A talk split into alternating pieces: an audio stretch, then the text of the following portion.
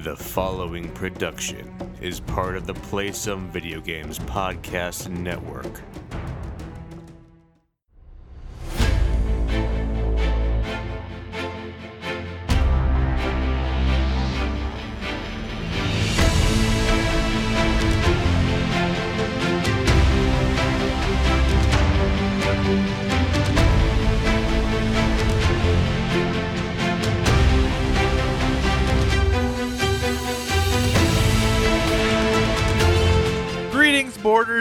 Welcome to Board with Video Games, the gaming podcast that strives for the right balance of coverage for games you play on your table and on your television. You can think of us as the Leonardo DiCaprio and Tom Hanks of gaming podcasts.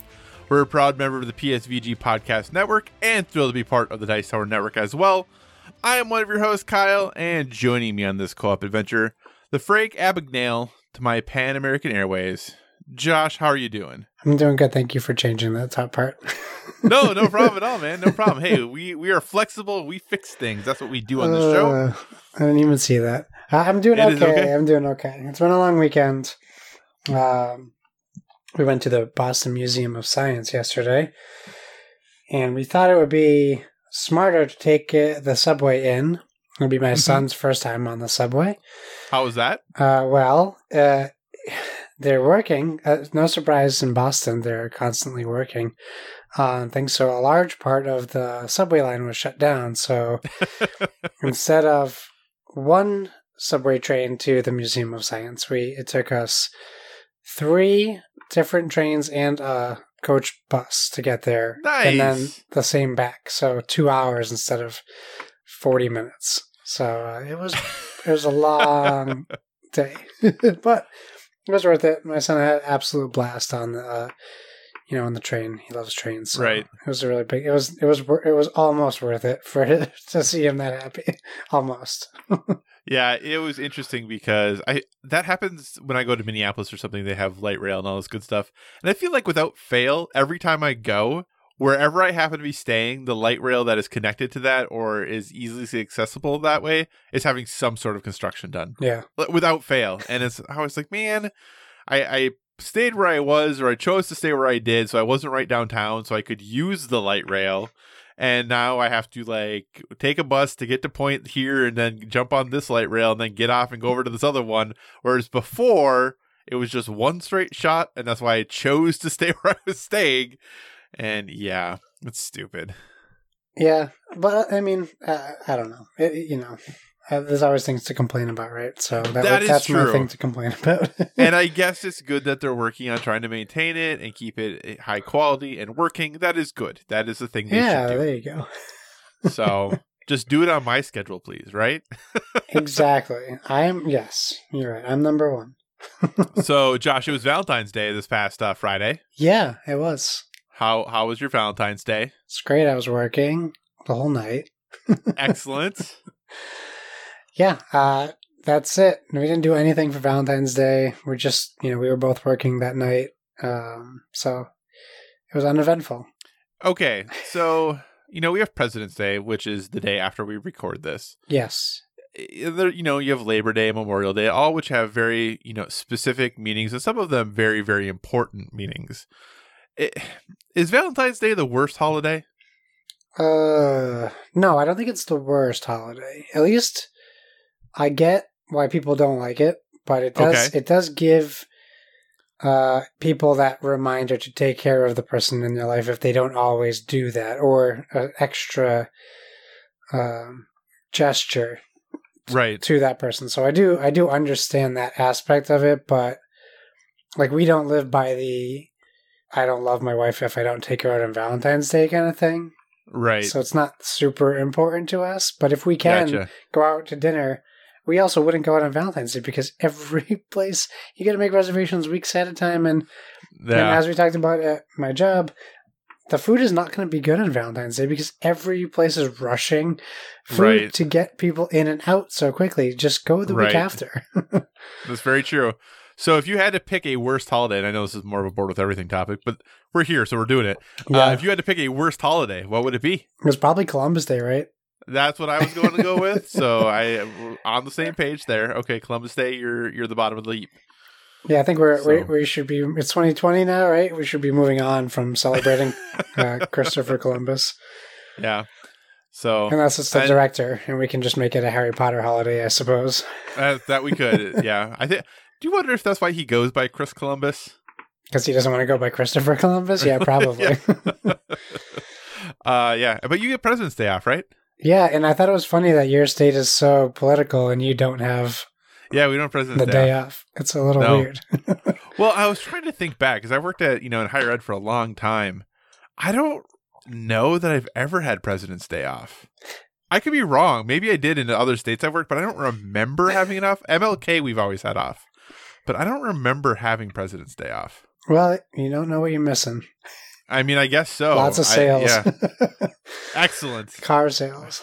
I could go buy cars or furniture, and I'm missing out on that. Yep.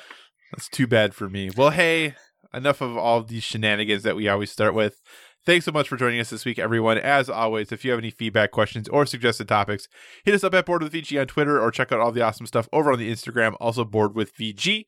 We are a proud part of Play Some Video Games, and PSVG is on Patreon. We're absolutely thrilled with the support you have given us there thus far.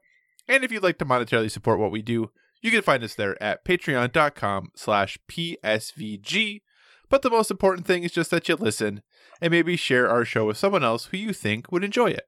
We're also a member of the Dice Tower Podcast Network, so if you enjoy our conversations about board games and would like to dive deeper into that world, we encourage you to check out the Dice Tower Podcast, as well as all of the other members of the network. No matter what type of board games you enjoy, there's a podcast on the network that is right for you. And final reminder Meta Spring 2020 is in full swing. So please make sure you get your entries in for that. You can win some awesome prizes. Uh, and it's just bit.ly slash metaspring, which is bit.ly slash M-E-T-A-S-P-R-I-N-G. All lowercase. It's also our pinned tweet. Uh, so make sure you are getting those entries done. Uh, they are due, I believe it is March 8th, whatever that Sunday is, by 11.59 p.m. So make sure you are getting those entries into us. Uh, Josh, it is a board game slash video game week as far as what we've been playing. Mm. So what have you gotten to your tabletop lately, sir? Well, once again, nothing that I intended to get to my tabletop. So there's always that. Um, last week I did get a, a three-player game of Quacks of Quedlinburg going, um, and I will say I enjoyed it just as much, if not more, because the spells vary based on the player count. Mm-hmm. so they do different things. Uh, so Right. it was it was like a whole new game, uh, essentially, uh, playing. So that was a lot of fun. Uh, my wife wants to look into the the upgraded like Meeple Realty pieces or Meeple Source, uh, Mhm. whatever's out there. So um, that was a great time, and then uh, uh, nothing extra to report from that. Um, and then last night was our big Gloomhaven night, our monthly get together, and we we kind of shoehorned in an extra um, scenario, which we probably shouldn't have done. um, I saw you posting still at like 2 a.m. or something. yeah, we went until 2 a.m. Uh, it was a long night.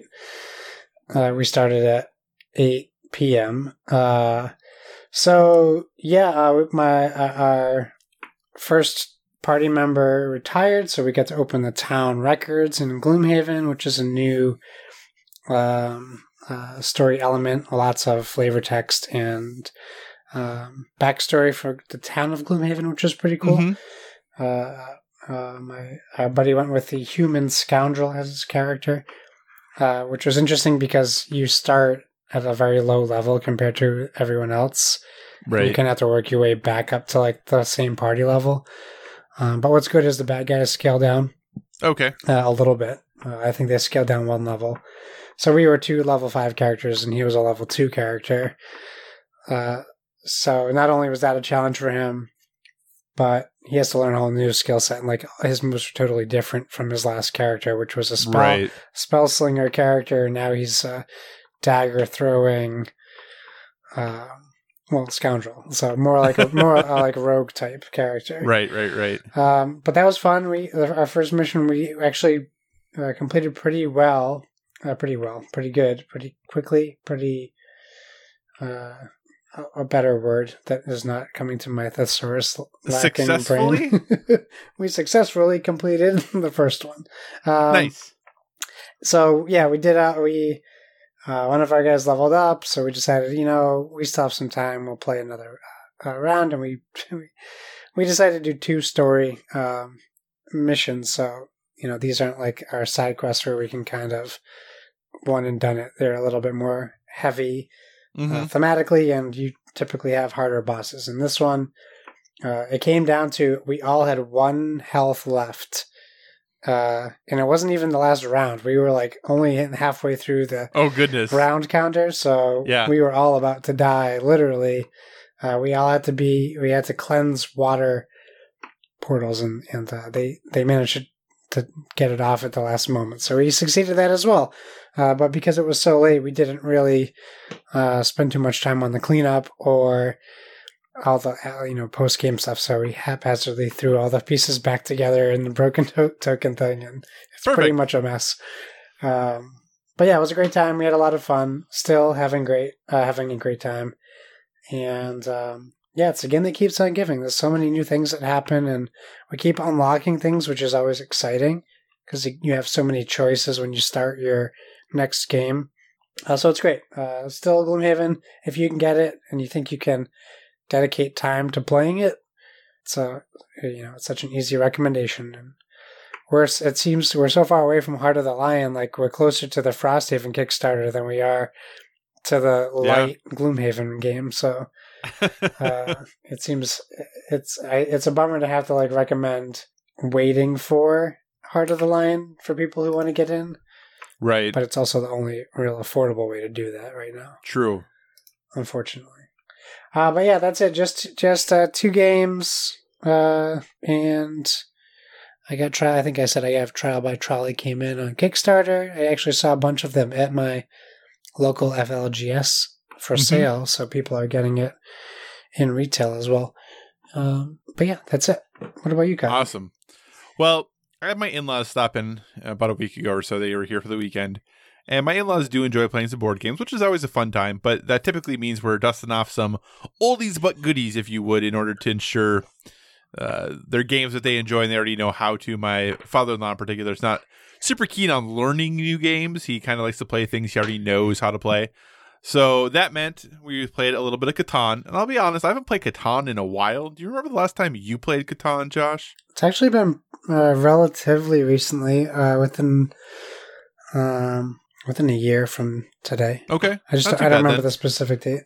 Yeah, and I think Catan, what always surprises me, because I maybe play it once a year or so, I'm always surprised at how enjoyable that game really actually is. Yeah. It's a fun game. It really is. And we played a couple rounds of it, uh, keeping track of my stats on BG stats. Um, and I will say, the one thing that's interesting, though, about playing with people who maybe don't quote unquote min max as much as other people do is that they sometimes, especially with initial settlement placements, just pick things that are wacky. And then you're because you know, I one of the times I went first, so I put my first one down and put my row down and then waited, you know, why they did their ladder thing. And before I picked mine spot, I kind of isolated, okay, here are probably the best three spots on the board. I'm going to pick this one because I think it's going to be best. And then everyone else went.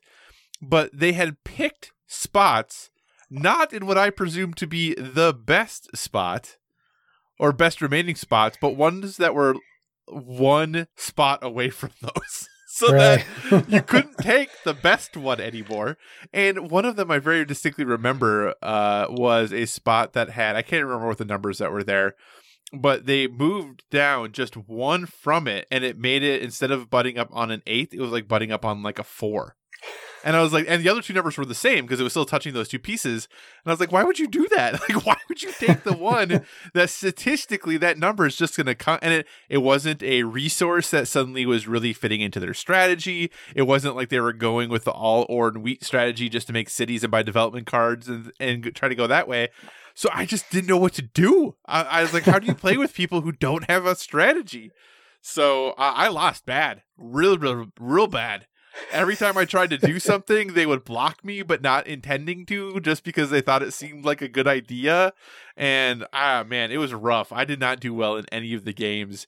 Um, it was funny too because my father-in-law was talking about how I really hold a grudge against people, and they were hosing me for no reason. like like my partner was way in first place, way in first place, and they roll seven for the robber, and then hose me. I'm like, what are you doing? I'm not. I'm like, I'm in last place by a ton.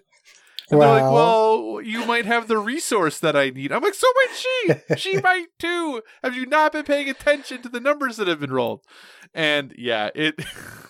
Clearly, really like in your my- gaming history with them, you made an impression on them that makes them want to constantly go after you. I know, I know, and I do know the one situation that it was, but that's fine. but I just I couldn't believe it, and I really like my in-laws. I'm not saying like they just play games so differently because they just play to have fun, and they're like, let's see how this goes. yeah, and it's not the that gall. Why? How dare you have fun playing a game?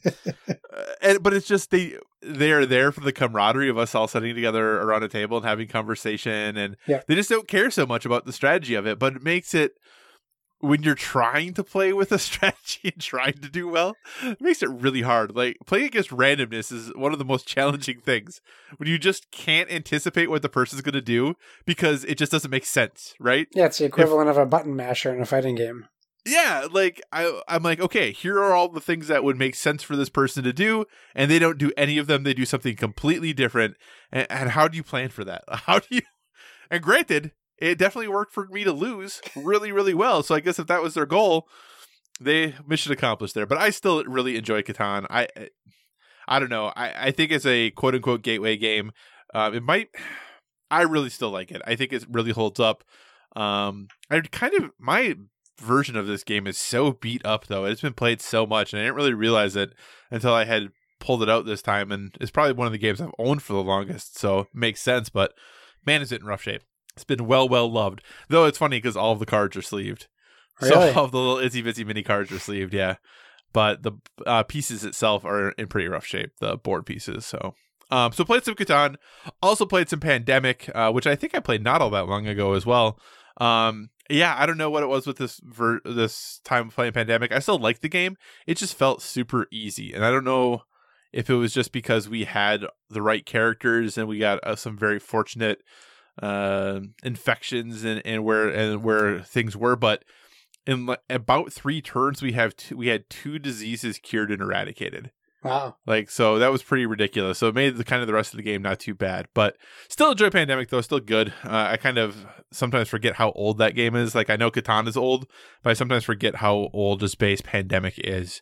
Um, and it is interesting because the more I play Pandemic, the more I go to playing just the base game. Even though we have, I think every, if not every, close to, if not every expansion, we pretty much just play the base game. Yeah, I think I So- played ooh, on the brink. Is that the one with the the bioterrorist? I think so. Yes. We played that once, and uh, I just we just enjoyed the game without that so much that we just never played Yeah. it again. So yeah, so those are kind of a couple things I got to the table, but the big thing that I got to the table, I don't know that I've talked about this on the podcast at all yet. No, just that you were debating on playing it or not. Yeah, so um started and jumped into Machikoro Legacy. Uh I have been playing this actually for started actually back in last year. Uh, but didn't get very far with it. Have a group of people who are coming over and playing with. So we are playing it with four people. Nice. Um, so they came over today. We got into it a little further. So we have finished eight games. Wow. Um, there are 10 games that, that are part of the campaign or however you want to look at it.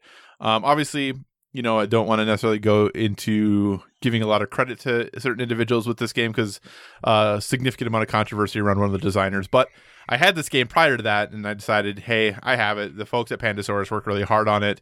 Um, there's no reason for me not to play it. Um, I will say there have been a couple things that are kind of interesting that, you know, as any legacy game, you open the box and there's all these little boxes inside there that are closed that have numbers on them that you you know break open throughout the course of the game that give new rules and stuff and i'm not going to talk about any of the spoilers so don't worry about that uh, but i will say that is very interesting because they in opening some of these boxes and then reading the instructions there have been times where there are clearly parts missing Oh no. and then so I did some Googling online, and this is a thing. Like there are parts that just don't exist that are supposed to come with the game sometimes. Oh boy. So luckily it hasn't been anything that we can't easily reproduce in some way or or make work in another way. Uh, but that's just a little bit disappointing when you're it, you get the excitement of opening this thing up and then you're reading and then all you have is confusion because it just there's just stuff isn't there that it says it's there, and it's like do this, and you're like, but with what? How is that There's nothing- acceptable? Yeah, and, and oh man, that's yeah. terrible. So and the thing is, is there are well they say hey we'll send you this stuff out but well i'm in the middle of the game you know so like yes it would be nice to get this in x amount of time but that doesn't do me any good right now you know i'm because you open these in the middle of a round. It's not like you do the you know so so that's a little disappointing and, and you know i something that i understand there are errors in manufacturing but it's not like this is a one-off. This is a thing that has happened uh, to many people. You can find it online uh, uh, and it's interesting too because then there's other things that you have extra of. So there are things that like you don't have enough, Not and other things that you have too much. So that's a little bit of a bummer. But like I said, so far for that stuff, there hasn't been anything that it has uh, made it so we couldn't continue with the game. Everything that has been not been there, um, we were still able to continue and, and play the game and do all of that. It plays pretty much like base Machikoro, not like Machikoro with expansions. Um, difference being base Machikoro, you have out like X number 10, I think it is, uh, different buildings that you can buy. The entire, at least so far through eight games, um, this plays like the base game, not where you mix everything together and then wait and then draw cards until you have 10 unique buildings.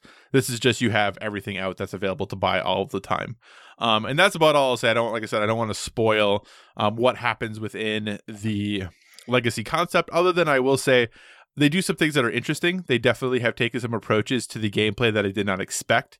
So that's cool. Uh, but it always feels like Machikoro, even though you're doing different things, even though they introduce new mechanics, even though they introduce a ton of different flavors, the game always feels like Machikoro, which I think I think is good. I think depending on if you were looking for significant changes over time, you might be a little bit disappointed by that. But I think the nice thing of it is if you come to the game because you like the flavor and the way it feels and the mechanisms behind it, you're always going to have those things as you play this game, which is nice. Um, but it still does feel different. You there was a thing that happened recently that uh, changed everyone's strategy. Wow. We were had been playing kind of a certain way, and this thing happened, which didn't seem like a big deal. Uh, uh, but then the next game, immediately after basically two times we're on the table, everyone changed how they were playing just to adjust to this other thing that had happened now, um, which is cool. That you still feel like you're playing the game, but now you're playing the game maybe in a different way, or then in a different way than you had intended. So, like I said, through eight games, so two more to go, um, and it's also been pretty evenly divided too. I think um, one person has won three times, two people won twice, and one person has won once. oh well. So it's not that it's you know super one sided or super lopsided as far as how things are going, um, and the what you get for winning is kind of cool, but it also doesn't break the game so that obviously you're going to be the person who's going to continue to win most of the time. It doesn't give you super significant advantages, um, but it does cause other people to have to potentially adjust how they're playing in the next game um, based on some choices that you make. So Machikoro Legacy overall, if you enjoy Machikoro, I definitely recommend it. Uh, like I said, just be careful. There has been a few. It seems like printing issues. I don't know if that's just the print run I got. I don't know if that's been completely resolved. Um, but if you do look online, a be careful for spoilers, but b it definitely seems like some people. Not just one or two. That there, there's definitely some, a few printing issues as far as components and making sure everything that needs to be in the box is in there. Uh, but like I said, even when we didn't maybe get everything, there was nothing that prevented us from continuing to play the game. So, ah, Machikoro Legacy, you have this, yes? I don't. I haven't bought Oh, it yet. I've considered it, but now if I get it, I'm just going to email them right away and say, "Hey, I didn't get these pieces," and then I'll just have. But you won't know. Well, I'll look you won't know. I'll just look online for the common ones. But then you might get spoiled. Oh, that's true. Yeah, you don't want to do that because you'll get Mm. spoiled. I guess that's true. But see, the difference is it'll be just me and my wife playing, and if I get to a point where I'm supposed to open the box and, and the things aren't in there, I'm probably just going to stop playing the game. well, if you want to, we could talk offline and I can kind of explain what it is in a little more detail without spoiling anything. well, we'll see. We'll cross that bridge if I get it. Okay, that Uh, sounds like a plan. I, you know, yeah, I still want to get it. It's definitely appealing to me, but I guess when you said it's still Machikoro at the end of the day, like I think the big question is now: Do I want to play ten games of Machikoro? Have It's you not 10, played right? 10 games of Machikoro? Yeah, it's 10. No, I mean we've played Machikoro, but like this was the whole red card issue. Like Oh, right, right, right, almost broke up my marriage game. so I don't know. well, I here. Hmm, I know you don't say- have to choose red cards in this one. I know that. Yeah, so I was saying they they handle that in an interesting way. So I think if that has been a problem before and you both recognize it's a problem, it may not be a problem in this version of the game. And I'll just leave it at that. Cool. Awesome. All right. So I think that's been everything for our tabletop. Josh, what have you been playing on your television? Well, first off, I want to apologize. I noticed earlier my headphone cable was swinging into my mic. So there's going to be like two or three spots where you just hear either while you're talking, while I'm talking, or while no one's talking. Perfect. uh, okay, that being said, so video games again, um, weird two weeks for me. Not a lot of video games, at least diversely. Um, Mhm. I played Apex Legends as it started season four, so I played a bunch of season four. They just did duos uh, over the Valentine's Day weekend, uh, including now. I think it's still going on. So I played some duos as well. Um, I jumped in a game with uh, Nathan from PSVG and one of his friends, and we pulled out a victory uh, in our last game, which was nice. nice. Um, still a lot of fun. I'm enjoying it a lot. It's still that game I can pick up, play a game once a uh, every once a day, every day of the week, and still feel like I'm getting my investment out of it. Like I buy the battle pass and and that's me giving them you know 10 20 bucks every three months which is i think acceptable Right, right, right. for the quality i'm getting out of the game um, and i really like what they're doing they keep adding crazy things to the game. There's even a wolf now that like mysteriously shows up on the map sometimes that pe- people don't know what it's for. Oh, interesting. and it, it's never in front of you. It's just always like in the background of uh, like the map running by like people. So i like the story they're telling and the mysteries they're like winding in there. Um and then the most the time i've spent the most with video games in the past two weeks has been horizon zero dawn uh, in fact i completed it again nice. for the second so for the second time i have completed uh, horizon zero dawn. I completed new game plus this time.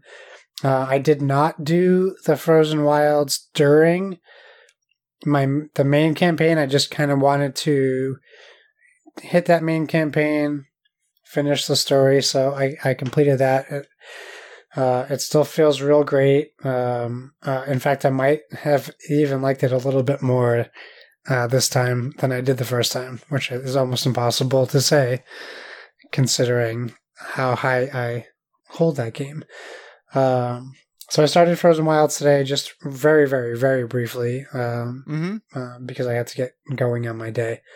Uh, and yeah, it's right away the first, the first I run into a new machine type and it's very difficult and it spits fire at me. so I'm like, oh, awesome. uh, Perfect. but yeah, uh, I, I'm still loving it, and uh, I know Kevin Austin from, from PSVG Prime is playing it now for the first time, uh, and that really excites me to hear that people are playing it for the first time.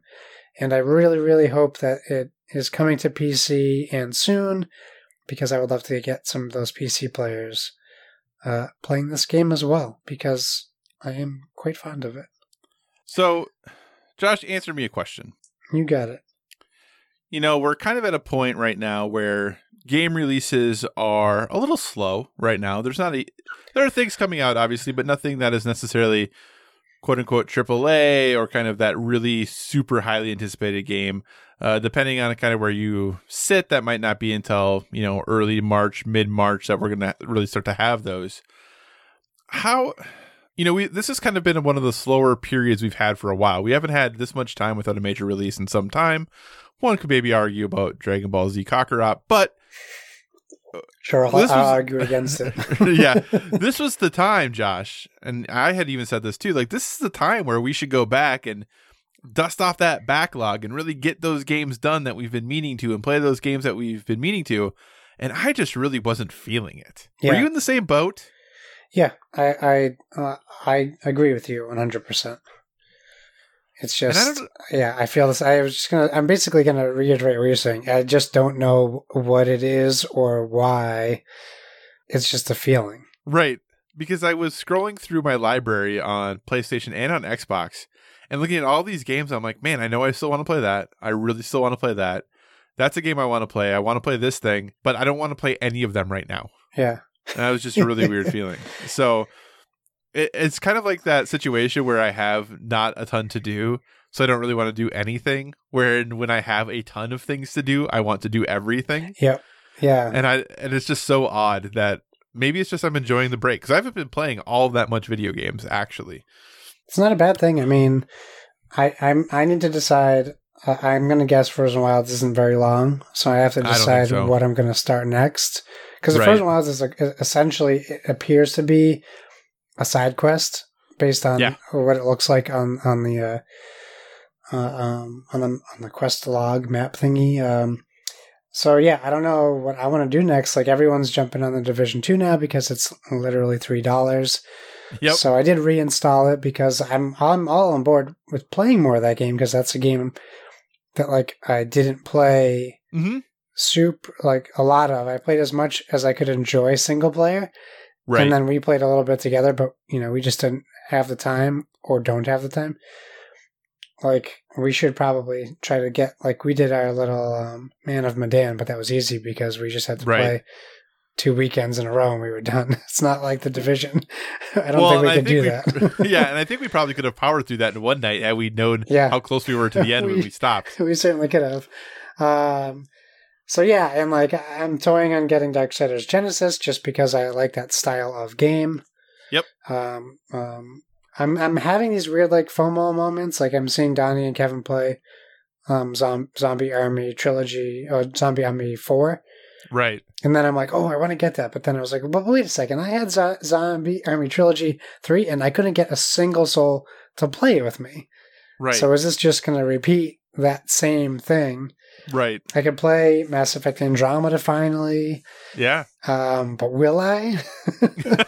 um, so this, I feel the same way. I have a lot of things that I could potentially do after this, and and I don't know if I'm gonna what I'm gonna do, if anything. And I keep hovering over Ghost Recon Breakpoint. I don't know why. Oh. But it's still twenty dollars, and I almost bought the forty dollar, hundred nineteen dollar version for forty bucks, and I was just Well, going to be like, bad. Kyle, I did a thing. Don't ask me why.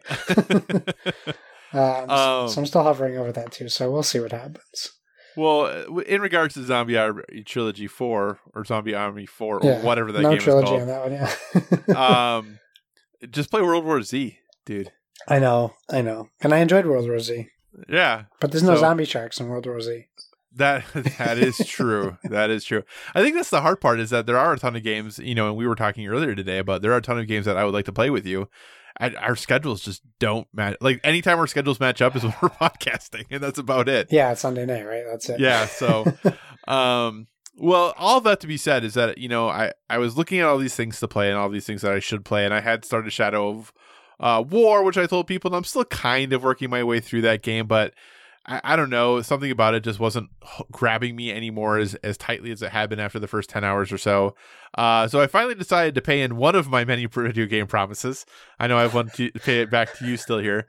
Uh, but to for Donnie, uh, I finally played Life is Strange Before the Storm. Uh, if you are a listener to any of the PSVG stuff that Donnie is on, you obviously know that Donnie is I, I definitely the biggest Life is Strange fan I know. Uh, I I know there are probably many other people out there who love it as much as he does, and I enjoyed the first one a lot. I enjoyed Life is Strange. I thought it was a uh, enjoyable narrative experience. I know that some people kind of bagged on the writing a little bit, and I get it.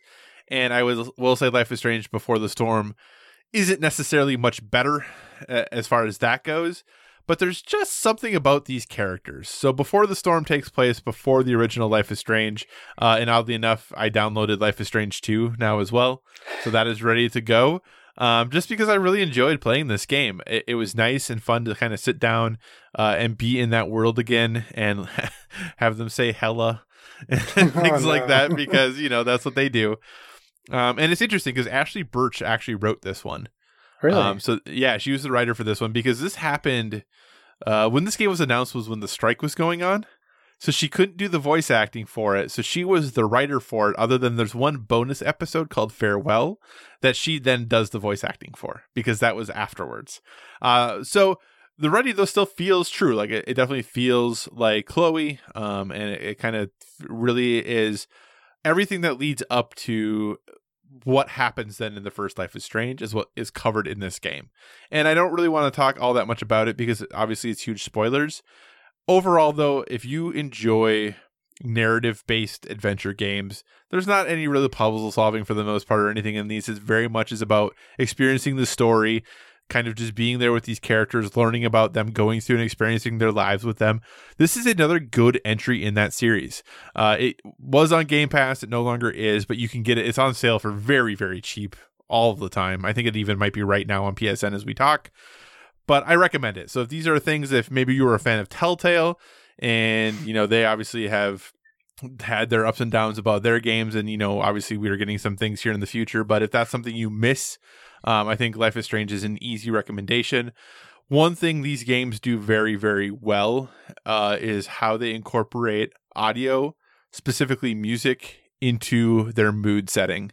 Yeah. Uh, and they do a fantastic job with it in the first one and in Before the Storm. It is no exception. The music in the game is exceptionally done, uh, and the characters are just for all the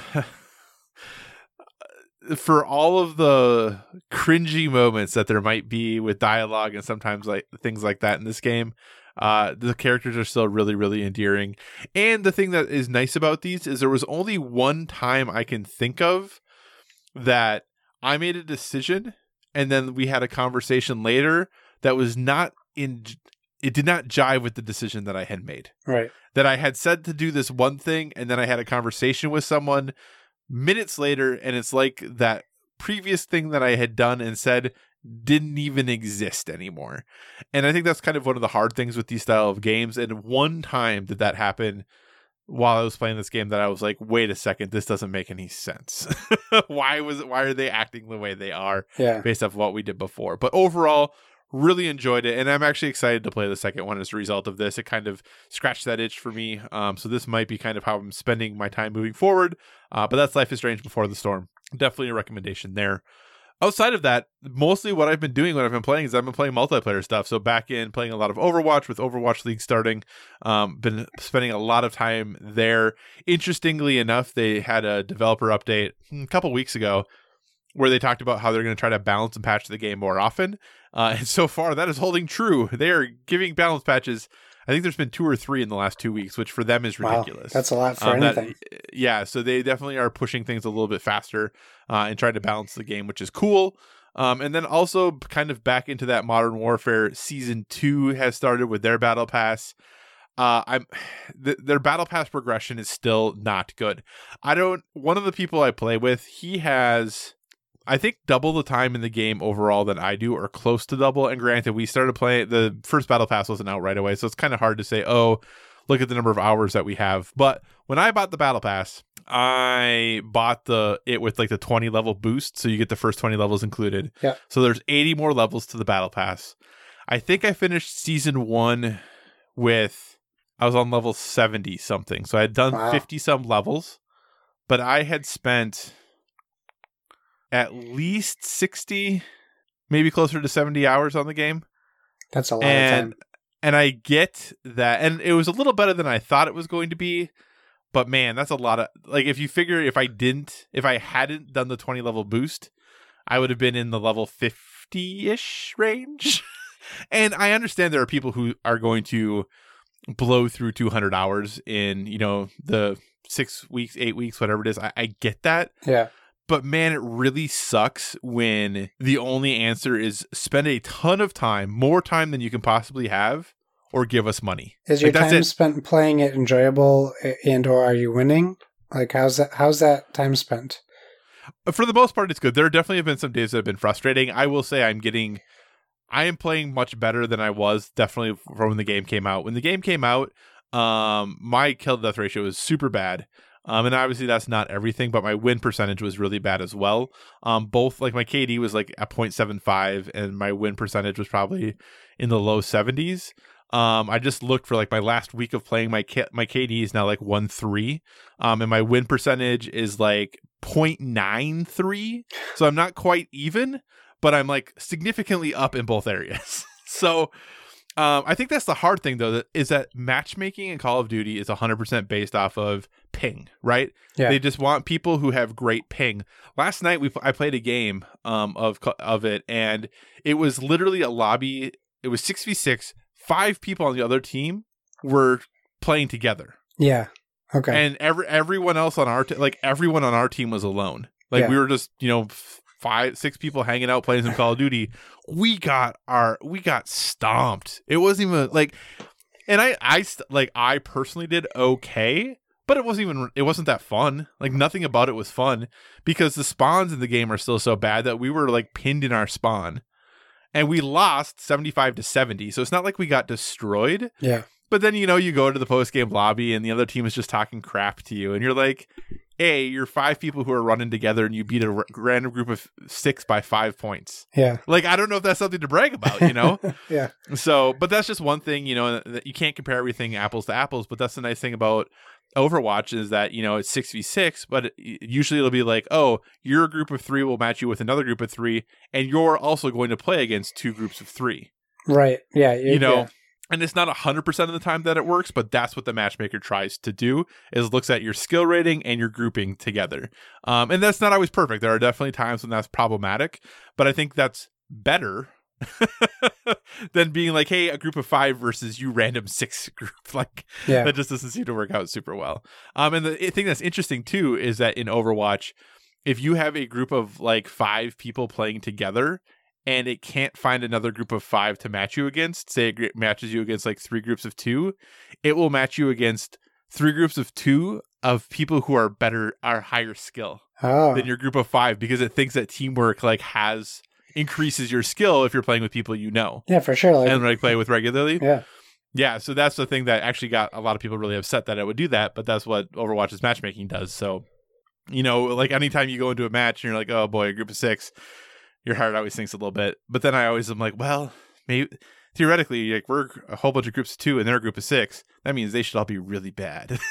Right. Yeah. Yeah. and then you lose to the people who you think are supposed to be really bad, and then you feel really bad about yourself. But anyway, all of those gripes aside, I am still having fun with the game, obviously, because I'm still playing it. Something Mm. about Call of Duty is just very satisfying.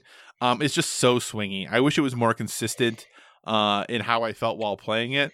Uh, but overall, things are better. Uh, season two it looks like the battle royale is going to be coming sometime during this season, based off of a lot of hints and blacked out parts of the menu Yeah. and all those other things. So I'll be very interested to see if that happens, especially since they're still supporting um, blackout. Yeah. Like that's still a thing that's being supported. So it'll be very interesting to see if there's basically two Call of Duty. Well, and, and their um, app is battle, battle royale too, right? What's that? The app, the mobile game is about royale. Yeah, and the mobile. Yeah, so like it'll be very interesting to see if all that stuff is. Speaking of which, did you hear anything about that Activision about their conference call or, or their earnings call? no. So they talked about Activision talked about on their earnings call, you know, which is obviously Activision Blizzard. Uh, they talked about for Call of Duty that there's you know 40 million people playing Call of Duty on PC uh, and console, but that there are 100 million people playing Call of Duty on mobile, and as a result of that. The Activision is going mobile first for all of their games moving forward Oh boy. I mean, that they are developing games with mobile in mind and that console etc is secondary to them now moving forward I mean, I get they have to make money, but uh, I don't know. Their their their track record's been rough the past two years as, as a company, so I don't know if this is going to help them with their with the public view. I know it'll help Right. them financially, which is what they which I get it. Like I don't I can't blame them for that, but right I I don't ever want to hear any video game company saying mobile's number one for us. well and i mean it makes sense that was an investor call right but i mean it makes sense why two years ago they were talking about diablo on mobile yeah, yeah, yeah. at BlizzCon, you know, and now if, you know if Call of Duty mobiles where they're going to start pushing things, and I, obviously I think they're still going to make you know video games and console games. It just you know it's really hard to argue against hundred million people, Yeah. even when you're, you're the biggest quote unquote console game. Seven of the top ten games of the de- selling games of the decade Yep. were Call of Duty games, but still that can't compete with their how much they're they're doing with mobile, which is kind of mind blowing. I wonder what will happen once like xCloud and stuff starts picking up. How that will affect the mobile gaming when you can actually play the full high res Call of Duty experience instead of their mobile game. Yeah, but I got to imagine though, right? That and I haven't played the Call of Duty mobile game, but Yeah. it has to be built. I'm assuming for mobile controls, right? Whereas if you put Modern Warfare on your phone, you still need a controller to play it. Yeah, you can do both. You can do mobile controls or you can do a controller for it. But I can't imagine that mobile controls when they're like slapped on, if you would, quote unquote. Yeah. You know, like Oh yeah, for sure. It doesn't control good. I can tell you that because I Right, played it. yeah. But I I know that if I if I use a Bluetooth controller or the things that attach to my phone that make the buttons work, that I know that the gameplay is better for people. yeah. So it'll be interesting to see what the future holds. Yeah, I do really think though with streaming stuff, what that's going to mean, it'll be very interesting to see as as that comes forward into the future. So all right, Josh. Well, that's enough of the stuff we have been playing. Let's move on to our topic of the show. Board Game Expo is quickly approaching April 4th, and we suspect there might be some people who have no idea what this is. So, first, we wanted to go over some of the details of BGX, and then we're going to talk uh, and pitch some of our own ideas to create the perfect con. Josh, do you want to explain to our dear listeners what BGX is? I'll you know what I'll I will explain to you what BGX is as explained by Board Game Expo. That So, sounds great. Um, if you go to boardgameexpo.com, you can get a lots more detail. I will paraphrase as to not plagiarize. so, uh, basically, uh, what Board Game Expo is is it's it's a new. It's it's like kind of like Tabletop Day if you're familiar with it. Uh, but what it is is it's uh, April fourth is the arbitrary date they picked for whatever reason. Uh, where 100 game stores across the country, which I don't know about you, but I didn't know if that was a large amount or a small amount. And I don't know if I still know if it's a large amount or a small amount. Right, So it's about two per state. Right. um, we'll host. They can. They'll be hosting the the inaugural board game expo, which they're calling BGX. Um, it's it's being brought to everyone by Gaming Days LLC, uh, who are the people who did uh, Free RPG Day, which I I would argue is successful, as my my local game shop does that. hmm Um, and as as uh, they say, quote, uh, BGX will be an epic in-store board game pre-release event for select retail locations. So, um, they are uh, the stores that are participating uh, will have the ability to have up to eleven uh, yet to be released board game titles in limited quantities uh, available for purchase uh, a month or longer out from the actual release date of the game. Uh, so this is like, for people who aren't familiar, this is very similar to what happens at big conventions like uh, Gen Con or even PAX Unplugged. Um, in Essen, you typically will see uh, retailers selling games that aren't out yet. And sometimes uh, when I bought Dice Throne Season 1, or it wasn't even called Season 1 at that point, it was just Dice Throne. Um, I didn't realize I bought that and Kickstarter. People weren't even getting it for another month. Right. Uh, so that's also kind of interesting. Um, so another quote, I'm quoting them on this because they're saying this. Uh, quote, this is a big deal. And the game titles are important releases for major publishers. Nothing at the scale of BGX 2020 has been done before. Um, there's also going to be promos. Uh, they're hinting at uh, promos for uh, uh, USAopolis or the OPs, uh, Death Eaters Rising, which is the Harry Mhm. Potter version of Thanos Rises Rising or whatever it was called. Um, but yeah, it's basically uh, they're saying you know they created it to make uh, it, uh, this an important celebration uh, for board game communities. Uh, I anticipate if this picks up, there will probably I, I would bet they double the amount of retailers next year. Right. Because not a lot of people have participated in Tabletop Day. Originally, you had to start going and asking your stores, which I was in mine today. I really should have asked them if they were doing this. Um, so I guess I'll just have to go back tomorrow and buy a new game and ask them tomorrow. uh, so, uh, so I'll give you the rundown of the publishing partners, and then um, do you have the link for the announced games? Do you want to go over that after I do? yeah, we can do that. All right, cool. So, uh, our the publishing partners for the game, uh, the game day itself, we have AEG, Renegade Game Studios. I think that's Illuma. We have Oni Games, Asmodee, Pandasaurus, WizKids, Red Raven, Looney Labs, Simon, Orcamon, and Lucky Duck Games. Um, There's also promo partners of USAopoly, Brotherwise Games, TW Games, which is Thunderworks Games, uh, Luma, and WizKids.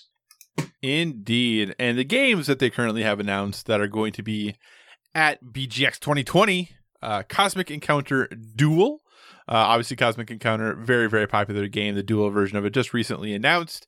Uh, and kind of is honestly a, a pretty big get for them. Yeah. Uh, T- Tang Garden, which was a r- pretty successful Kickstarter. Um, and actually, I think when I backed question mark, I would, yeah, I, I was like think I have this. on the line. I think I had to cancel it um, because it got deluxified, and I think it upped uh, the pledges. So I just I ended up, but it's a game I really want. So Yeah, and I think that if I recall for this one, it is currently in en route. I think this shipped from China prior to the Lunar New Year. Um, and if dear listener, if you don't know, and this is a question I was going to ask Josh, um, obviously with the coronavirus, uh, I don't believe any factories are back up and running yet. yeah, as far as I know, Uh, no one's no one's doing so anything right now. yeah, no one's producing anything. So I am curious though for if that might impact any of these games and their availability. yeah, that's a good question. So, but anyway, Tang Garden, uh, Deep Vents, which is a game I had not heard of, I don't think. Uh, but you get to do co- control a hydrothermal ecosystem with a host of strange and deadly predators, which sounds very cool. Yeah, and it's by Um, Ryan Laukat. So It is right, yeah, by Ryan up. Laukat. So that is often uh, Sim Similo Similo. How would you think you'd pronounce that? Similo, Similo, but who knows? Myths. Uh, it's a cooperative deduction game, and those are always fun. Deduction games are fun. Having them be cooperative is fun. Um, so that's definitely something that's been announced. Uh, Looney Labs Tiny Box of Fun, um, which is obviously going to include some Fluxx because why not? uh, Sonora from the, the good folks at Pandasaurus, which is this is the flick and write game we had talked about a few weeks ago yes, um, on the show. So very cool there. Santa Monica from the folks at AEG, I believe, is where this is coming from. Yep. Um, and you get to create a bustling, uh, create a beach, if I recall correctly, is what you're doing. Um, is trying to create an appealing neighborhood, uh, beachfront neighborhood for folks, which is cool. Uh, Sugar Blast from the folks at Come On, which is kind of like a match three game, I think. yeah, it's basically like um, Candy Crush, the board game. Yeah, the board game. Yep. Uh, Stampede from WizKids, um, which I don't know a ton about, but it looks really pretty. yeah, it looks So, yeah. uh, kid focused. It does look like a yeah a little bit more focus on kids. Um, Space Battle Lunchtime Card Game, which is an intergalactic cooking competition show, which sounds pretty awesome. I have to say that sounds kind of neat. And then Succulent, um, which was announced more kind of recently here by Renegade, um, which does look very very pretty as well. And a game that has definitely gotten some interest because Renegade has been making some really, really quality games the last few years here. Uh, so Succulent is one of them. So overall, uh, pretty solid lineup. Would you agree, Josh? Yeah, it's actually very surprising, uh, especially for the way that they're rolling this out. Um, I'm curious how how many copies these these stores are getting and, and what that's going to look like. I, I'm wondering what's. I should go into my game store and ask them uh, what they're anticipating if they're doing it because I'm curious. Are they anticipating to have to do numbers, lines, like Right. what does this look like, and how engaged is like how engages your local board gaming community to the fact that they would to the effect that they would actually line up for something like this? For sure. So here's my question though: that they have not announced who the retailers are yet. Yeah, and I, uh, I think that they're they want you to go and ask your stores if they're doing it, which m- makes me believe that they didn't get a hundred yet, Right. and they just have these pallets that are waiting to be shipped. yeah. I could be totally wrong, but that's the impression I get based on uh, the lack of information. I know we're still a little less than two months away, but we're also only a little less than two months away.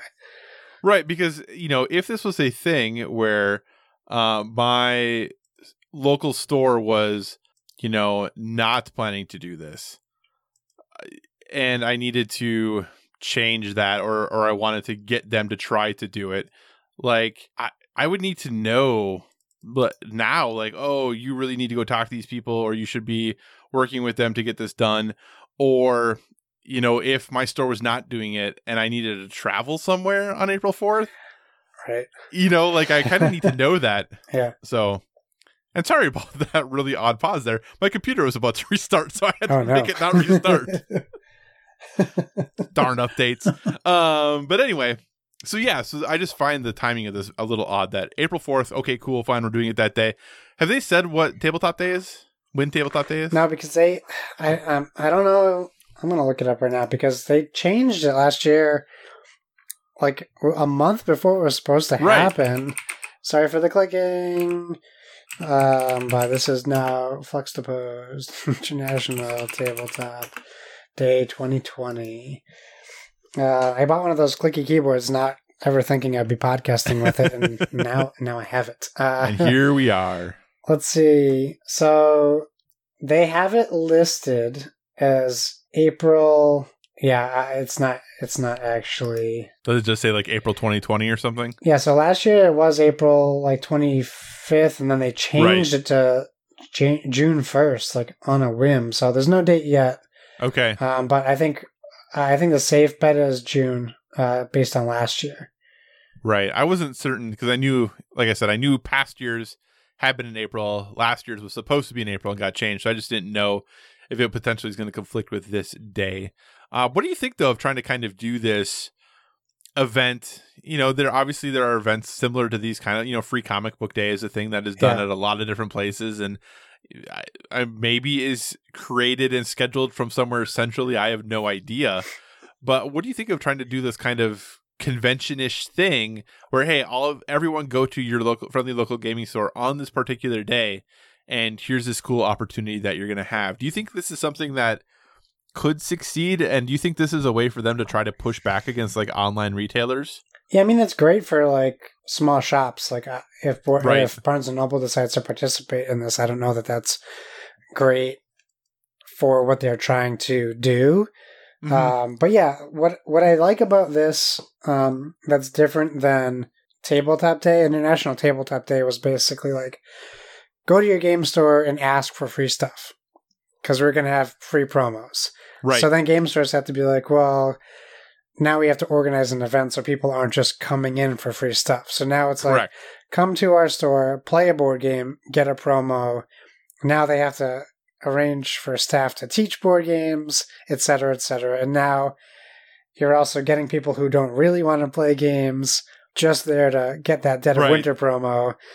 Uh, so I think this, I like this better because it's driving business into your store specifically to get product now Mhm. uh, while it's not necessarily much different from a regular board game release, the thing Right. that makes it different is that it's it's trying to recreate the convention atmosphere, which is the multiple hot games you want to get, so that you have something to talk about, and you get those bragging rights, right? It's like getting a Right. Kickstarter before it hits retail. Like, I got Sonora, and now you're also doing their work for them where you're providing word of mouth on a game Mhm. before it comes out. So now you go to Board Game Geek and if Sonoma or Sonora or whatever, Sonoma? Sonora. Sonora, if that game is Yep. incredible, maybe now it's number one on the hot list because, you know, 350 people got their hands on it and they love it. But it also could work against them. Yeah. It's, just think it's garbage. Because I kind of this almost feels like a magic pre-release event. Yeah, I don't know if you've ever been to one. Yep. But where you know you go, the the game isn't actually officially released for a week still, but you can go and get cards by just playing these specific events, and everyone's there to kind of participate in it. And then you go and you're like, oh, look at the cool stuff I have that no one else really has yet. Which you know, even though there's hundred people at the pre-release, whatever. Uh, but you kind of have this hey i have these cool things before i'm supposed to have them. I got to be part of this cool event to get this thing. I just wonder if that translates as well to board games. Maybe it does maybe it doesn't i don't really know but i think that's kind of what this feels like to me is a pre-release event um, but instead of just for cosmic encounter duel it's for these 11 board games that we're having this event for. Uh, what do you think the chances are that everything going on with china with manufacturing what do you think the chances are that in some way impacts this event. yeah, I mean, that's a problem, right, with everything being made in the same part of the world. Right. Uh, so yeah, I, I bet I wouldn't be surprised that we see some of these games just be like they like they're probably rushing, right? They're hoping Mm-hmm. that these but by middle of March they're probably going to have to I would guess say a couple of the games aren't going to be there. And maybe they're working with these companies to be like, "Well, can you get us a different game that you, you know or like, hey, hey, hey uh Asmodee, what do you have in your warehouse that isn't selling? Let's mark it half price and and say this is our apology. We're going to give you you know, a great price on this game." Right. like they have to if they're it's just unfortunate and i i i hope that the board game community understands what's happening Right. enough at this point where they won't be riotous because the four games couldn't make it to bgx For sure. So here's my question for you then. 100 game stores. Let's say they hit exactly 100. Yeah. How many copies of each game do you think they will should should have? well should that's a great question i don't know about should because like i i think that just depends on your market right i think a smart a smart thing for them to create demand but not over like overestimate is like 10 to 15 copies of each game. Right. i don't think any more uh, is good for the company in case they don't sell well and any less is problematic for people waiting. I think that's a Right. good number that people would be would be like okay i get it. Like and then you can limit right? So like if you're a game store be like okay listen get in line. You can buy two out of the 10 titles and if you want to get back in line go ahead but like we're limiting this so people get a fair shot and i know some places don't do that Right. in general. So it really depends on like free comic book day. We're limited to five comics at my local comic shop, and and the one that's 15 miles from my house, it's no limit. So it just Right. depends on where you go. Gotcha. So let's say they get 10 copies of each game, you know, for each company, that's a, a thousand games that Right. they need to have. Uh, which is, you know, not bad. That that would be a. I think most people would say that's a. I I think they probably do more than a thousand print runs, but a thousand games a print run. But that's not a horrible, you know, starting off point for your game. That means the store, though, you know, for the eleven titles, that's 110 games that they're trying to sell that day. Does that sound like a lot? Uh, well, for an event like this, I don't think so. I think the question is, do they let the these retailers choose their allotment? Right. then that's different. But yeah, if they're forcing a, uh, a retailer to buy 110 games, hmm maybe that's why they're having problems. Maybe I'm not saying they are. Maybe that could be a reason they would have problems getting retailers to sign up Right. because that is like what you know. Do they get to keep these on the shelf after this day? Can Right. I go walk into my store on the, on April 5th and buy what they didn't sell? Right. You know, or is this like, hey, pull them after today? Right, right. Yeah, because I just think about this, and I kind of go both ways on it in the sense of, say the each store has three copies of each game. Yeah. You know, is that they do say that they're going to have limited quantities? Is three too limited? But also, when I think about it, as a, the typical board game store, not an event day, when they have a new game coming out, do they often order more than three copies of it to sell? Yeah, that's a You good know? question. Like my store will let you um sp- like if you know you want a game, you can pre-order Right. it so they have a better idea of how many they need. For sure. So yeah, I mean it also depends on the price of the game because yeah, my my local game store has one copy of Fireball Island, but they have you know 40 copies of Joking Hazard. Like it's Right. Yeah. Yeah. Yeah. So I think it also depends on like what their risk is uh, on the investment too. Yeah. So, yeah, I think this is such a fascinating, interesting event. I hope it works out well. Uh, I do hope it goes well. I, I'm going to guess I'm probably, if I'm going to want to participate in this, I would guess I'll have to drive to like Des Moines if this is going to happen. Yeah. Um, so I I feel like I'd have to drive a couple hours because there's a chain in Des Moines that has like four stores in that that area that I could maybe see one of them participating in this. But man, I'm I'm just so interested. Part of me would want to go just 'cause I really want to see kind of how it's all set up and how it works and Yeah. how many copies are limited quantities and all of that stuff. So, all right, Josh, but this begs the question: Hmm. if we were going to create BWVG Con, Yeah. now this doesn't necessarily seem specifically like a con per se, But if we were going to create our own con, Josh, what's what's a must? What what do we have to have to ensure our con's success? Well, I mean, location, right? We need to be accessible to the most people. What's the answer to that then? What is the I- I- best location? You know, I was thinking about that, and I don't know. Something tells me like, um, what's in Indianapolis? Is that Gen Con? No, where's Gen Yeah. Con? Gen Con is. It has to be middle of the country, right? It has to be, you know, the sweet spot. So maybe like Colorado, I think would be like a good. It's almost like the middle, uh, the exact middle of the country. almost. Um, Um, yeah, I, we'll go. We'll use almost loosely there. I think. There's about four states that kind of fit that profile. um, I'll say Colorado is like in that area. I think would be pretty good. Um, just because you also want to be somewhere that people travel to as a destination, not just for a convention. hmm And there's a lot of stuff going on in Colorado.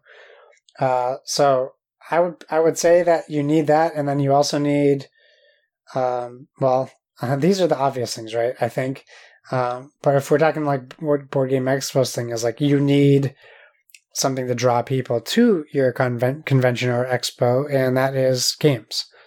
Right. And I think uh, when you look at Gen Con and um, uh, Essen, the, the thing that separates them from other conventions is their buying conventions, where Mhm. people specifically show up to spend money and wait in line Right. more than to play board games. So the biggest thing that Board with Video Games Con would have to decide is are we trying to set up a convention to provide hard to find exclusive games for people, or are we trying to sell games kind of like PAX Unplugged, but be more of a board game playing convention? Um, Hmm. I I lean to the playing aspect because I you know that's the fun the most fun for me. Uh huh. But as the other half of board with video games, what would you want it to be? Well, just so you know, I mean, if if we really want to do this, You, look up Uh, geographically the middle. yeah, the geographic center of the United States is in Kansas. I'm pretty uh, close, Kyle. Yeah, you're not that far off. No, for sure, for sure. Uh, Lebanon, Kansas. Okay. Well, it's approximately 2.6 miles northwest of Lebanon, Kansas. So I don't know how big Lebanon, Kansas is. I'm going to go with probably not very big. Uh, let's see here, Lebanon, Kansas. Um, it has 218 people. so maybe we're not going to be able to have it there. Uh, the population has declined from its height. Uh, in it looks like uh 1920, uh 822 people lived there. So it's Oh, declined boy. since then. It's been rough times for Lebanon, Kansas. Yikes. Um, okay, so g- go with me on this adventure just for a moment. You say Colorado, and I think Colorado isn't a bad choice at all. You know, you, Denver. I'm assuming you were thinking Denver. Probably surrounding because Denver's too hopping. Okay, so some in the surrounding greater Yeah. Denver area. Okay, so go with me on this one. I'm going. We're going. We want to have this board gaming convention. We want people to come play games, maybe buy games. We'll talk about that in a second. we want it to be a place that has a large enough airport that people can easily get to. Yeah. Okay. We want it to be a place that, as you said, is pretty centrally located. Hmm. We want to have it be a place where people maybe wouldn't think necessarily of going to, but then when they see it, hear about this thing, do a little bit of research, they're like, oh, that actually seems kind of like a cool place. Uh, you know, they have some good food, maybe some really cool breweries, that kind of stuff Uh, but they don't have so much stuff that people aren't going to be at the convention, right? Yeah, or that they can't afford to go there. Or they can't afford to go there, right? Like maybe they come a day early or leave a day late because maybe like they want to go to like the zoo or something, right? Yes. Josh, I'm telling you, the answer, the answer's Omaha. okay. Why are you laughing? Why are you laughing at Omaha? It just sounds like someone from Iowa would suggest that. A, I'm not originally from Iowa, so Oh. back up. someone currently living in Iowa would suggest Omaha. Actually, the reason I selected Omaha is I have I have long bel believed every professional conference for like work should be in Omaha because it's affordable, it's easy to get to. Yeah. There's not so much stuff there that if you're there on the taxpayer's dime, you're going to be like blowing taxpayer dollars on random things. And if you're there, there's not so many things pulling you away from the conference that you're probably actually going to go to the conference and learn stuff rather than traveling for work and then just going to this, uh, whatever in Vegas. Sounds boring, is what you mean. Disney mean. World. No, it sounds like you're going there for a purpose and you're going to do the purpose that you're there for. so it's All boring. these conferences that are in Vegas at Disney World. Come on. We know how long people are actually in those sessions. That's silly. Why are we even sending people to those places? That's anyway. yes. So I vote Omaha, but Denver, but Colorado's fine. too. No, I can. We can make Omaha work. I'm okay with that. All right. So I think though having a nice mix, if you could get, I think maybe like one or two companies that are going to come and maybe highlight a hot game. I think that's kind of all you need. I think just having a couple really cool things that are there, not that you know, not a Gen Con where people are literally running for games and it's like all the newest, latest, greatest, best games are released. Yeah. But if you are like, hey, we're gonna have these couple really hot games that are gonna be available for sale, and then otherwise you have a third party retailer, someone like a cool stuff, who's there just with a selection of a whole bunch of other stuff. Yep. Um, I think would be kind of a cool way to do it as a nice mix of like, hey, here's some incentive if you want to come, you'll have the opportunity to get this thing that is gonna be hard to get by you know get anyway but you aren't coming necessarily and having to spend hundreds and hundreds of other dollars buying games like you do or feel obligated to do when you go to gen con and then we have this killer library of games that you can play while we're here to me who has never been to a board game convention feels like a good mix maybe i'm wrong No, you're on. You're on point. We also need a big announcement, like a a new game release. right Um, but what I think is more important, which we we need to include, um, video games. yeah we'll get there this could be if it's in, if it if it was in omaha it could be dice tower central well, let's be successful before we try to get Dice Tower to buy us out. Ah, just say Okay, so you, how would you envision like? So you want this to be kind of like? I know obviously PAX has like unplugged now, but you know board games traditionally were a small part of PAX. Do you want this to be a combination between the two board games and video games? I wanted. To, well, we if we're using our name, we have to. But I I wouldn't want it to be like PAX, where we're having, um, necessarily like these big studios coming and and having you wait in line for hours to play their games. For me, like the perfect um convention for that. So we have we have our board game people promoting digital content, Mhm. but our video game thing takes the best. Some of my favorite part about PAXs, which is like the classic arcade, right, um, where there's a, just a room full of arcade cabinets, um, console free plays, where there's just conference rooms full of um, game consoles set up on TVs, um, and then maybe games, new games that you can play, but Right. they're just in like tournament style rooms. So like, hey, this is the Halo room. This is our 32 player Halo tournament, but it's going all day. You don't need to sign up in time to be part of the tournament. It's just like get in this line. We let 64 people in or whatever, 32 people Right. in. 10 minutes later, 32 more people come in. Like things like Right. that. Or it's more. Uh, the thing that I found uh, that I found, and I haven't been to PAX East for a while, but I was only going for video games when I was originally going there. You know, Mhm. I kind of fell in love with board games while I was there, but it gets to be like so alienating to the game, like to a gamer, like because you you have to you not alienating. It's a it's a tough decision when you walk in there.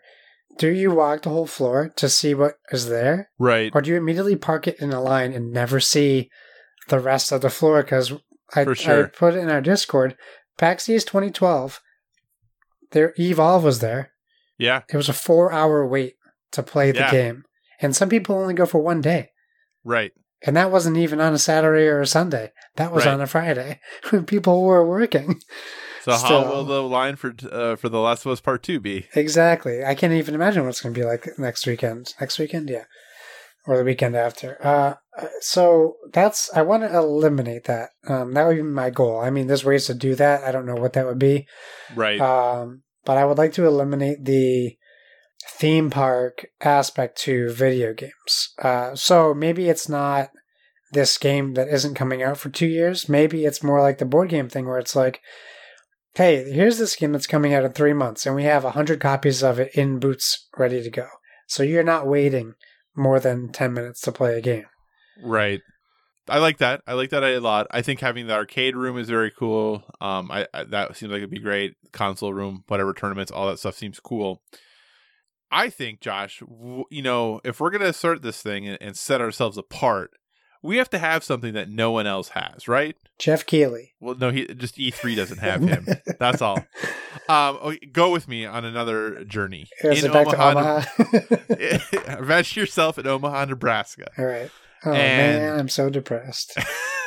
Dude, Omaha's actually really nice. I'm, so, I'm Um, sorry, Joanne, if we have any listeners in Omaha. I'm kidding. No, oh, it, Omaha reminds me a lot of Fargo in the sense of uh, it's obviously way bigger than Fargo. But when I lived in Fargo, I moved to Fargo being like, I'm not going to stay in this town, and then I absolutely fell in love with it, and it was a great town. And I feel like Omaha's the same thing, where you hear Omaha and you're like, no way, and then you go there, you're like, actually, this is a really cool town. Anyway, um, imagine, okay, Oklahoma. we take the idea of have you heard of these events where they mix boxing and chess? Yes, yes, I have actually. Okay, we're going to do that, but instead of boxing and chess, we're going to pick a video game and a board game, and it's going to be a tournament where players play against each other a video game, and then they switch and they play a board game. And I don't know exactly. I, I obviously haven't. F- Mortal Kombat Pandemic. yeah, something like that. It's going to be Mortal Pandemic Mortal or Pandemic Combat or something like that.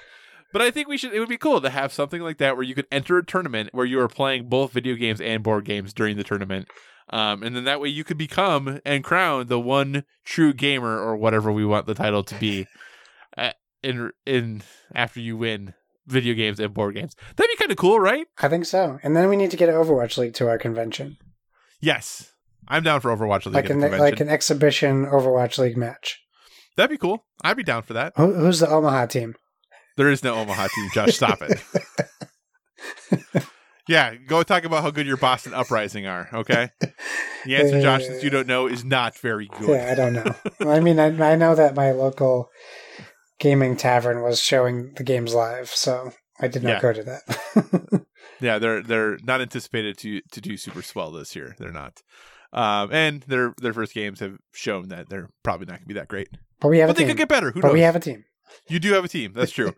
you do have a team. The Just because Omaha Om- Stakes. Oh man, that'd be S such a good name. A K E S.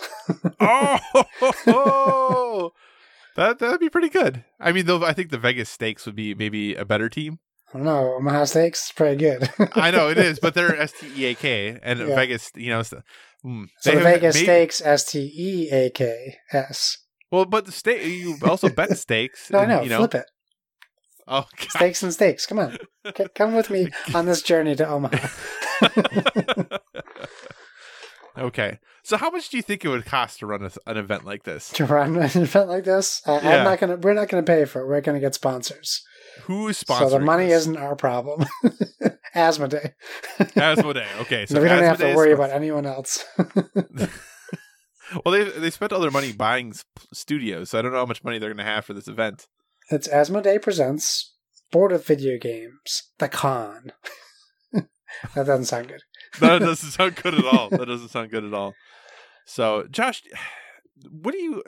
And I, this is kind of offshoot of this, but connected.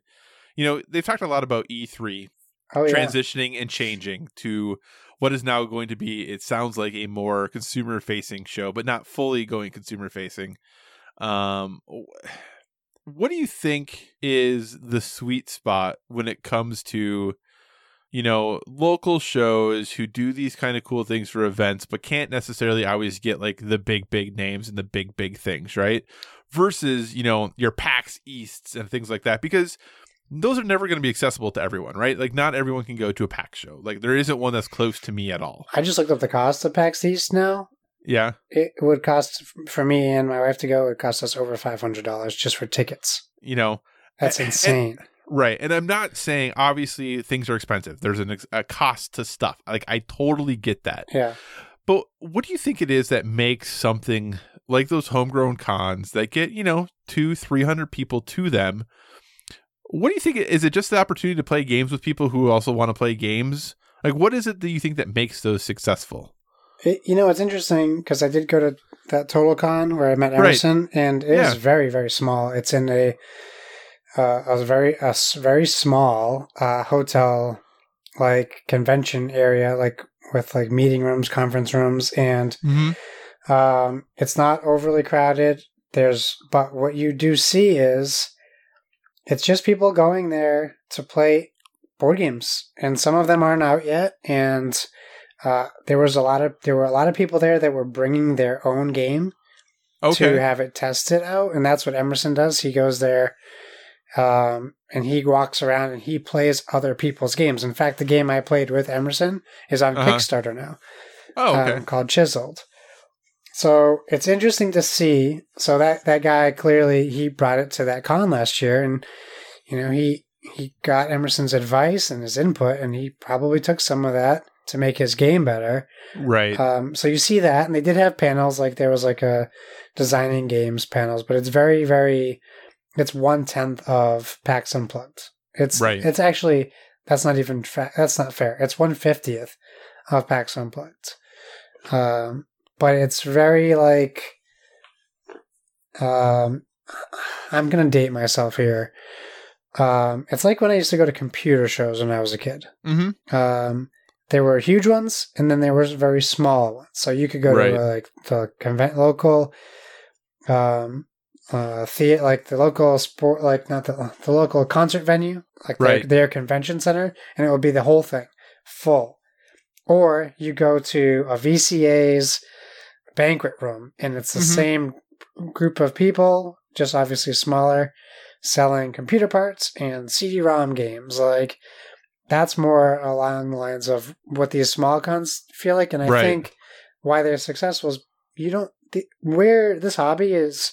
It can be very, um, while it's it's designed to make people um, more conversational. It's very siloed, I think, and it, Right. people that play these games are very closed off from large groups of people.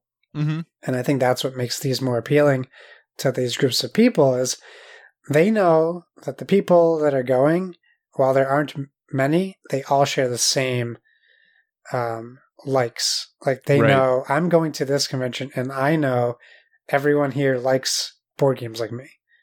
Right. And like a PAX East, it's a little more varied. Mm-hmm. Yeah, I've thought long and hard about getting more involved because there's a couple uh, smaller conventions that are run locally here. Even some of the ones in Minneapolis are pretty small, and I've thought about getting more involved with those. And at this point, I just have never. And not that, and this is probably gonna sound bad. I don't mean it to. uh, My time is taken up enough with like doing this podcast and everything with that, and trying to like play games and stay current just to have things to talk about Yeah. um, that like adding another thing on there for my quote unquote free time uh, seems very daunting, and I really wonder how those in PSVG who have kids do these things because Yeah. my goodness.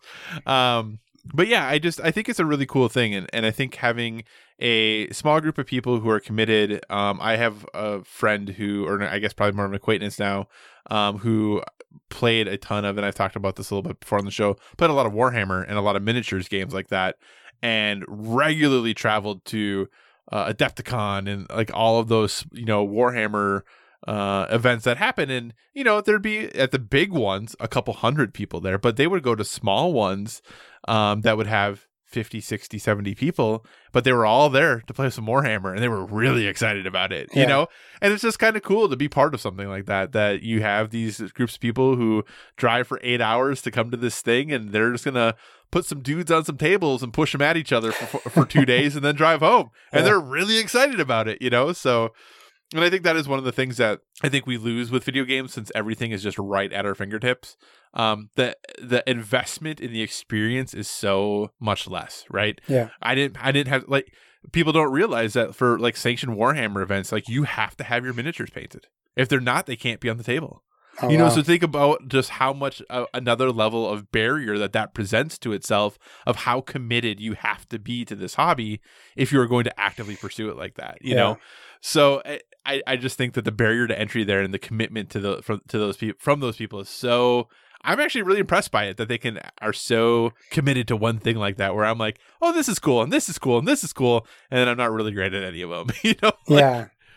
So, But that's what I like about cons. They don't have to be for everyone. They they Right. have this thing where they can be for very specific groups of people as long as there are enough of those people. Yeah, absolutely. Definitely true. All right, Josh, anything you want to say about the board with video game, the con, before we kind of start wrapping the show up? Just pipe dreams, my friend, but it's nice to think about sometimes and you know, uh the more things I the more of the cons I go to, the better more I like the more I can appreciate the good things and and the easier it is to see the not so good things. yeah, no, I hear you there, man. Definitely hear you.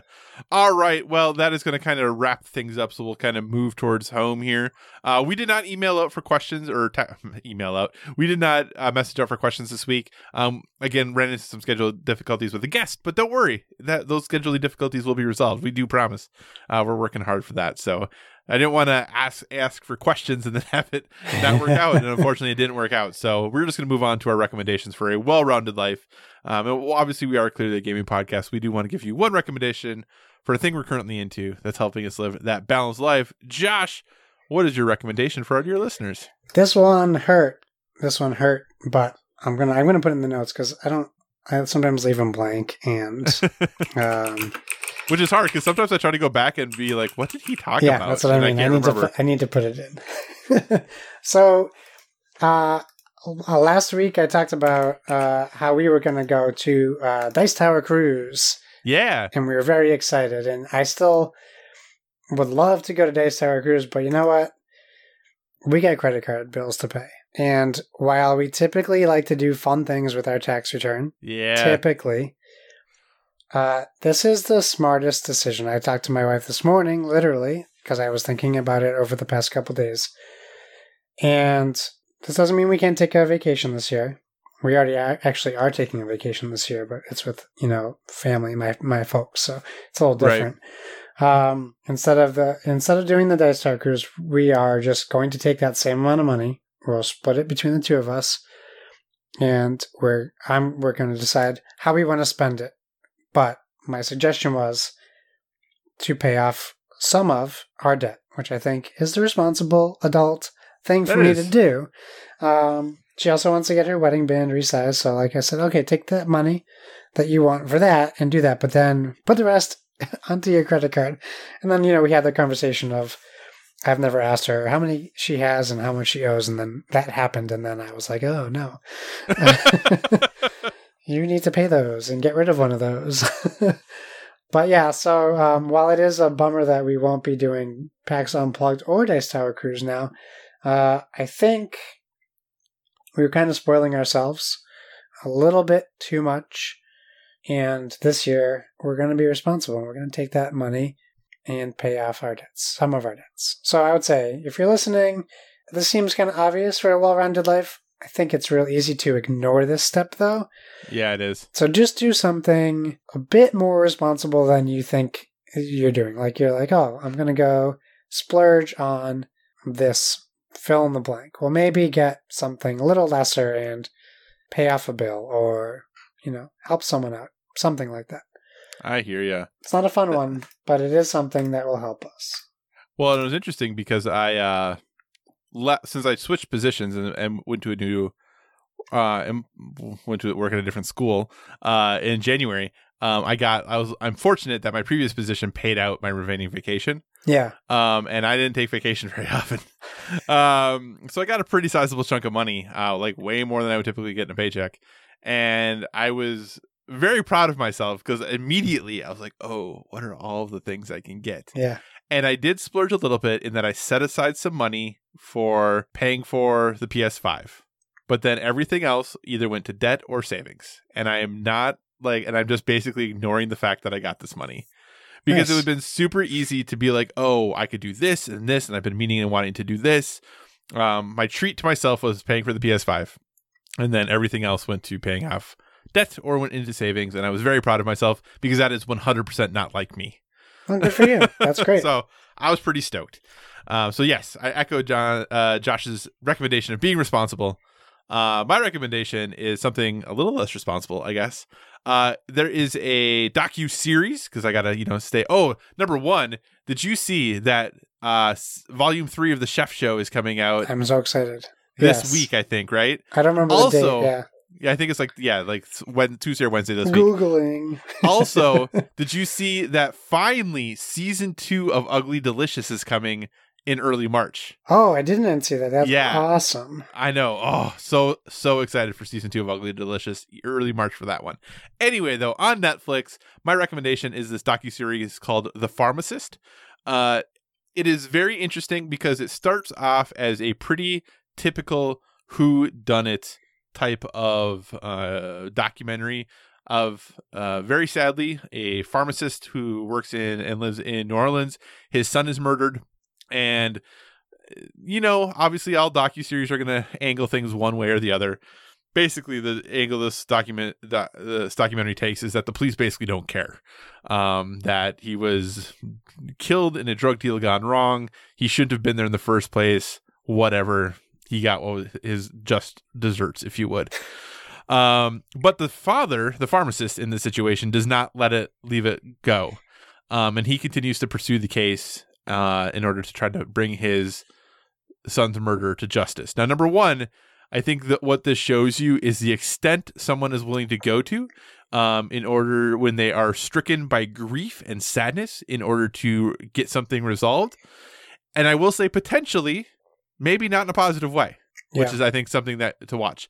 Number two, this docu series takes a pretty significant twist after the first episode that I did not see coming, even though I kind of watched the preview and I was like, oh, this is interesting. If you don't watch the preview at all, this thing turns Okay. pretty significantly about what this pharmacist then goes on to do. Um, but it's very, very interesting. It's a pretty compelling story. Um, so I definitely recommend it. It's four episodes, I think each about an hour long, so about four hours total of your time. Uh, but a very interesting take and a very interesting look at some pretty hard topics and things like that in our society right now. That is The Pharmacist on Netflix. Nice. Josh, what do you say we wrap the show up, sir? Let's do it. Uh, Chef Show is by uh, the 19th, by the way, Wednesday, Oh, nice. Volume 3. Okay. Um, thanks for joining us, everyone. In addition to finding us on Twitter and Instagram at Board with VG, you can find us on Facebook at facebook.com slash Board with VG. So feel free to give us a five-star rating over there. This one's for the one half speed listeners. Also, if you want to communicate in more long form and you're not feeling social media, feel free to email us at boardwithvg at gmail.com. We tag our stuff with board with hashtag board with VG, so please use that hashtag as well on all social medias. And whatever podcast service you're listening to us on, we encourage you to give us a stellar rating. That is, whether you're downloading us from the PSVG feed, the Dice Tower network feed, or our very own standalone board with video games feed. You can find me on Xbox Live and PlayStation Network at Why So Serious. That's S I R R I U S. Rest in peace, Stadia. Kyle, where can people find you? You can find me on all the usual places Twitter, Instagram, PlayStation Network, Xbox Live, Board Game Geek, all at Cycocross, CYC. Whoa, my gosh, I messed that up bad. C Y C O C R O S S. Uh, as always, if you have any suggestions for future topics, be sure to reach out to us on the social media because we want to talk about what you want to hear about. Remember, Metaspring going on right now bit.ly slash metaspring, bit.ly slash M-E-T-A-S-P-R-I-N-G, all lowercase. We love your entry. You can win some awesome prizes. Please be sure to get those in. And remember, everyone, whether it be board games or video games, never stop gaming.